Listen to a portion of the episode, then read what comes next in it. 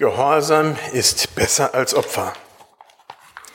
Seit Donnerstagabend findet in der Tagungsstätte die Bibelfreizeit mit Franz und Erna statt. Und heute haben wir den Gottesdienst, womit auch dann der Abschluss dieser Freizeit ist. Vielen Dank, dass ihr alle gekommen seid.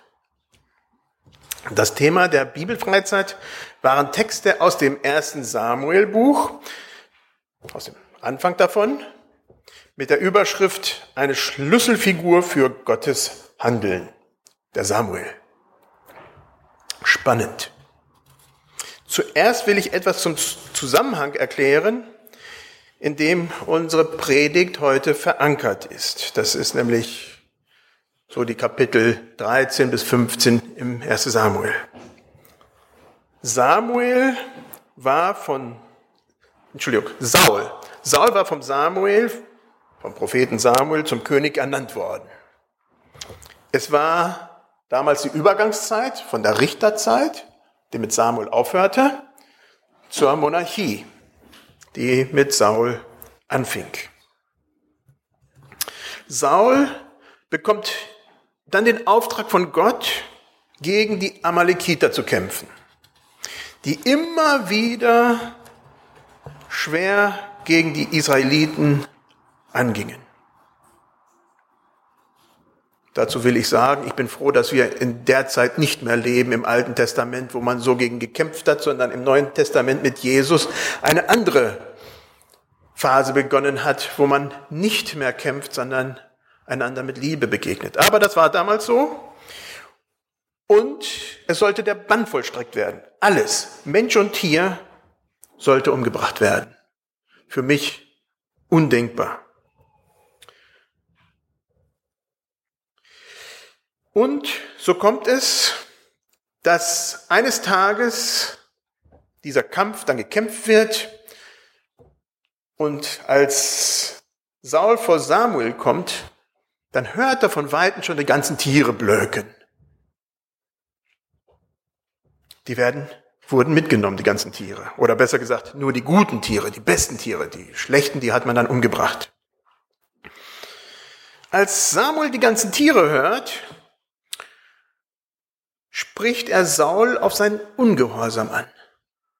Dieser verteidigt sich, verteidigt sich, indem er sagt, dass die Tiere doch als Opfer für Gott gedacht sind. Das kann doch nichts Böses sein. Und damit kommen wir zu dem Bibeltext von heute. Da steht, Samuel aber sprach, meinst du, dass der Herr gefallen habe am Brandopfer und Schlachtopfer, gleich wie am Gehorsam gegen die Stimme des Herrn? Siehe, Gehorsam ist besser als Opfer und Aufmerken besser als das Fett von Widdern.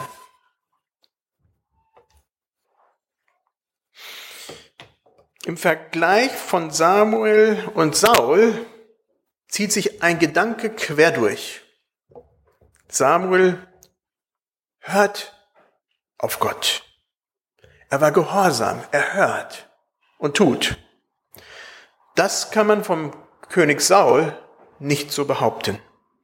Gehorsam fing schon früh im Leben von Samuel an. Er wurde in den Tempel gebracht als kleines Kind und dann sprach Gott zu ihm und er wusste gar nicht, was das war. Diese Stimme konnte er nicht zuordnen.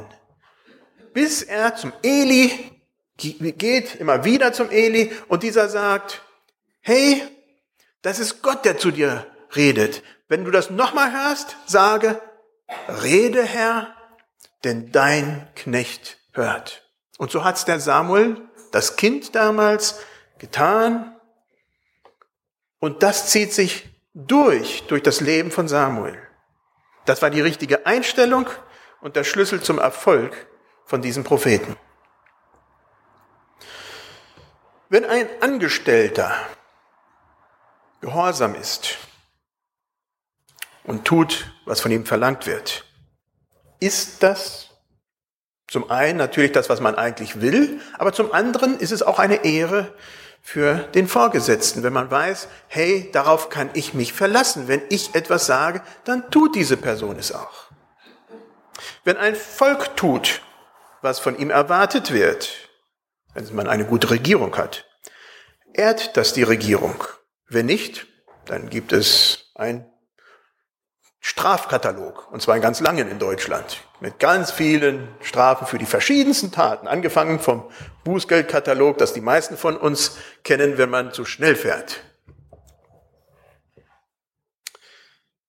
Wenn man ein Haustier hat und das Haustier tut, was Herrchen möchte, dann kriegt es normalerweise ein Leckerli.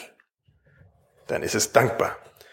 Natürlich sind all diese Beispiele mit engen Grenzen gesteckt, wenn wir dieses mit Gehorsam gegenüber Gott, Mensch gegenüber Gott vergleichen. Und trotzdem, es ehrt Gott, wenn wir ihm gehorsam sind. Bei uns in der Gemeinde wird sich nächste Woche die Katrin taufen lassen, weil sie dies als Gehorsam gegenüber Gott empfindet, obwohl sie schon viele Jahre bei uns in der Gemeinde ist und aktiv ist. Gott hat sie nicht losgelassen. Es bewegte sie. Und jetzt folgt dieser Schritt. Gott hat in ihrem Leben hineingesprochen. Ein Ehepaar, Bachmann aus der Mennonitengemeinde Backnang, trägt sich, trägt sich schon viele Jahre mit dem Gedanken, in die Mission zu gehen. Jetzt endlich haben sie die Vorbereitung getroffen, sind jetzt nach Kanada geflogen, um sich vorzubereiten, um dann nach Sambia auszureisen. Sie haben diesen Gehorsamsschritt, der schon lange in ihrem Leben drinne ist, jetzt gewagt. Im Regelfall sind es aber nicht die spektakulären Dinge, die im Alltag in unserem Leben Gott die Ehre bringen. Das passiert mal, dass wirklich was ganz Großes passiert, aber das ist selten. Es sind die vielen kleinen Dinge des täglichen Lebens. Wo hast du den Eindruck, dass Gott was von dir will? Wo sollst du auf jemanden zugehen und Liebe üben? Manchmal merkt man das und im Nachhinein denkt man, oh, ich habe nicht gehandelt. Wem sollst du helfen? Wem sollst du mit einem guten und aufmunternden Wort begegnen? Wenn es um Ehre und Gehorsam zu Gott geht, steht das aller, allermeiste ja bereits in der Bibel. Dabei geht es primär, gerade wie ich sagte, auf Jesus bezogen, Achtung gegenüber Gott, unserem Schöpfer und Herrscher des Universums, sowie Liebe üben gegenüber den Mitmenschen.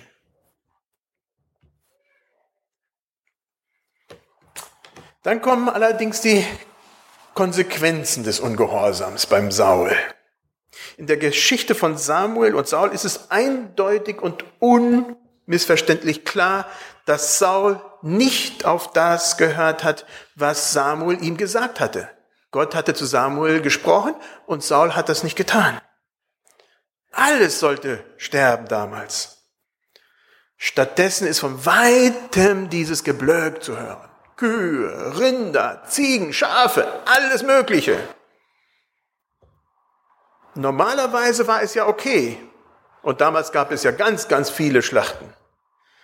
Normalerweise war es okay, wenn man etwas mitgenommen hat, weil man dadurch auch die Kosten, die man für so einen Krieg hat, dann auch wieder eingebracht hat. Doch hier hatte Gott anders gesprochen. Saul konnte es aber nicht lassen. Er wollte gut vor seinen Leuten stehen. Er wollte Ehre. Dem Volk alles zu versagen schien ihm nicht angesagt. Doch wenn es um Gehorsam oder Ungehorsam geht, gibt es auch heute noch keine Kompromisse. Auch heute nicht. Es gibt keinen goldenen Mittelweg. Entweder ich bin gehorsam oder ich bin es nicht. Als Eltern kennen wir das sehr gut. Viele von euch sind vielleicht nicht Eltern, aber kennen doch vielleicht die Situation. Wenn man einem Kind sagt, dass es, dass es etwas nicht darf und es macht gerade so weiter Und Leute, sagt es euch, lasst es euch gesagt sein, das passiert. Das Kind macht gerade so weiter, als ob man, als ob es gar nichts gehört hätte, als ob es die Eltern überhaupt nicht gehört hätte. Wenn Kinder nicht tun, was sie sollen, dann schmerzt es den Eltern. Zum einen, das tut einfach weh. Man merkt, hey, das Kind tut nicht, was es soll. Man ist zutiefst verletzt und muss sich überlegen schlussendlich, und das ist dann die blöde Situation für alle, welche Konsequenzen das haben soll. Das macht Eltern keinen Spaß und den Kindern schlussendlich auch nicht. So, die wollen es trotzdem probieren. Wenn die Kinder noch klein sind, kann man vielleicht noch etwas besser damit umgehen, aber die Situation ist die gleiche, ob die Kinder nun groß sind oder klein. Ungehorsam kann nicht toleriert werden. Zum Schutz der eigenen Kinder, wie auch zum Schutz schlussendlich der ganzen Gesellschaft. Stellt euch vor, ein Kind ist vor der Straße und sagt, sagt ich laufe jetzt über die Straße und da kommt ein Auto. Wenn, ein, wenn die Eltern das tolerieren, dann lassen sie ein Kind direkt in den Tod rennen. Das geht nicht. Die meisten anderen Beispiele sind nicht so dramatisch, aber schlussendlich führen solche kleinen Dinge, wenn man immer ungehorsam ist, halt eben doch in den Tod. Ungehorsam kann nicht toleriert werden. Zum Schutz der eigenen Kinder sowie auch zum Schutz der Gesellschaft, Gesellschaft schlussendlich. Es gibt wenig, was schlimmer ist, als Kinder, die nie erzogen wurden, die nie das Vorrecht hatten, dass sich Eltern um sie gekümmert haben, wo es alles egal war, was sie getan haben. Leider gibt es das viel zu oft. Vernachlässigte Kinder, die dann ein Problem auch für unsere Gesellschaft werden. Jona ist ein interessantes Beispiel. Ich möchte nicht sagen, dass er als Kind nicht erzogen wurde, das weiß ich nicht. Aber er ist ein Beispiel eines Propheten, der mit den Anweisungen Gottes nicht gut klarkam. Er hatte klar den Befehl, geh nach Nineveh, sag, sie werden sterben, es sei denn, sie tun Buße. Und Jona sagte, nein, ich weiß, dass Gott barmherzig ist, ich will nicht dahin, die sollen sterben, das sind böse Leute. Schlussendlich bekommt Gott trotzdem seinen Weg, aber es ist ein schwieriger Prozess. Saul war einen faulen Kompromiss eingegangen, den er von vor Samuel als heilige Tat dann noch deklariert. Er wollte ja Opfer bringen zu Gott. Er wollte ja nur die guten Tiere leben lassen, damit sie Gott geheiligt werden. Saul wollte Ehre und Macht und meinte, das würde ihn besser vor den Leuten darstellen, als Gott zu gehorchen. Die Rechnung ging nicht auf. Die Konsequenz bei Saul war, dass ihm das Königreich von Gott genommen wurde und dann dem David, dem König David gegeben wurde. Warum sind wir als Menschen ungehorsam? Ich glaube, es gibt nicht, vielleicht nicht ganz eine einfache Antwort, aber ich glaube schon oftmals, weil wir meinen, ungestraft davonkommen zu können. Wenn man meint, das klappt, dann tut man es oftmals. Wann sind wir ungehorsam? Wenn wir genau wissen, wir sollen etwas tun und tun es nicht. Zum Beispiel, wenn wir in der Straßenbahn sitzen und da ist jemand, der braucht einen Sitz und wir denken überhaupt nicht drüber nach, aufzustehen und den Platz der alten Person zu geben oder der behinderten Person oder was immer auch, dann ist das schon ungehorsam. Es wird ja immer wieder auch in der Straßenbahn gesagt, dass man bitte, wie heißt das so schön, dieses Wort, äh, eingeschränkt, bewegungseingeschränkten Personen oder sowas, äh, doch bitte den Vortritt lassen soll.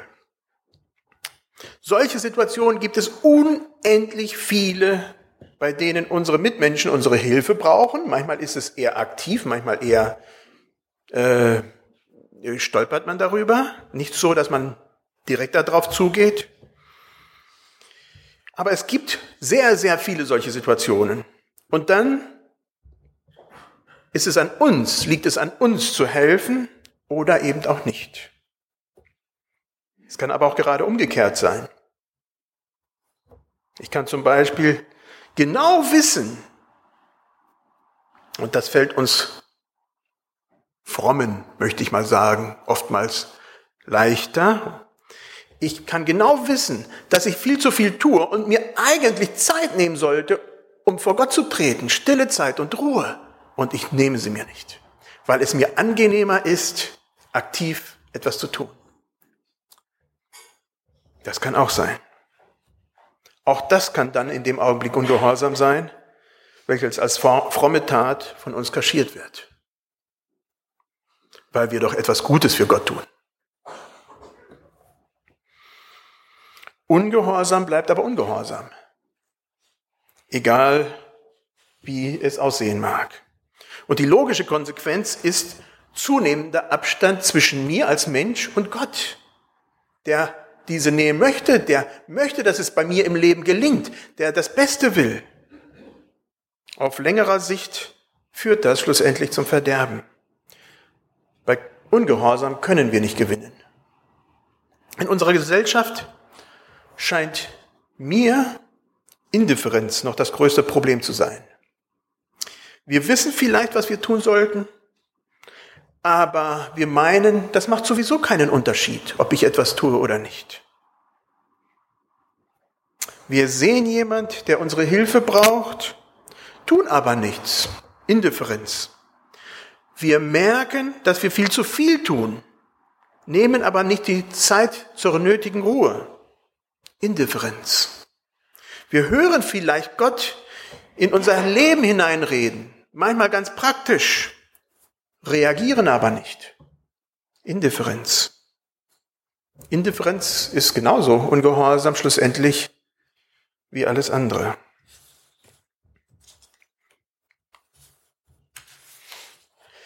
Als Samuel Saul mit seinem Ungehorsam konfrontiert, gibt er vor, er will die Tiere Gott opfern. Ob dem so ist, zweifle ich an. Das war, aber das wird im Bibeltext als solches nicht erwähnt. Ich glaube aber eher, Saul wollte gut bei seinen Männern dastehen. Das steht wiederum an verschiedenen Stellen erwähnt. Aber in 1 Samuel 15, 22 steht, Gehorsam ist besser als Opfer. Die ganze Welt gehört Gott. Das ist ein Prinzip, was sich durchzieht von ersten Blatt der Bibel, von 1. Buch Mose 1 bis zur Offenbarung. Die ganze Welt gehört Gott. Wir können Gott überhaupt nichts schenken. Wir können ihm nichts bringen, gar nichts. Nackt sind wir geboren und nackt werden wir sterben. Wir nehmen nichts mit. Das, was wir haben hier auf dieser Welt, bleibt hier. Haben wir Güter angehäuft, so werden sie garantiert hier bleiben. Die gehen nicht mit uns sonst wohin. Die Güter, Zeit oder, oder alles andere, egal welcher Art sie sind, sind schlussendlich in der Hand Gottes. Er gibt und er nimmt auch wieder zurück. Somit ist klar, wir können Gott nicht dadurch gefallen, indem wir ihm unsere Zeit, unser Geld oder sonst irgendetwas geben. So funktioniert's nicht. Die Rechnung geht nicht auf. Wo stehst du, wo stehe ich in der Gefahr, Gott fälschlicherweise vielleicht etwas opfern zu wollen? Es mögen Ehrenämter sein oder Aufgaben, die wir in der Gemeinde tun und die gut gemeint sind. Oder in anderen Gremien, vielleicht sogar christlichen Gremien. Oder es mag Geld sein, das wir für die Gemeinde geben oder für wohltätige Zwecke. Alles schön und gut. Das mag alles gut gemeint sein. Wenn es aber nicht aus frohem und reinem Herzen geschieht, ist es nichts. Auf Gott hören ist besser als handeln. Im Umkehrschluss, es mag trotzdem durchaus sein, dass du gefordert bist, Zeit, Güter oder anderes in die Gemeinde oder an anderer Stelle zu geben. Dann ist es deine Aufgabe als Gehorsam gegenüber Gott, dich in diesen Bereichen zu engagieren. Mit Freude und mit einem freimütigen Herzen. Es kann aber auch genauso gut sein, dass du bereits viel zu viel tust.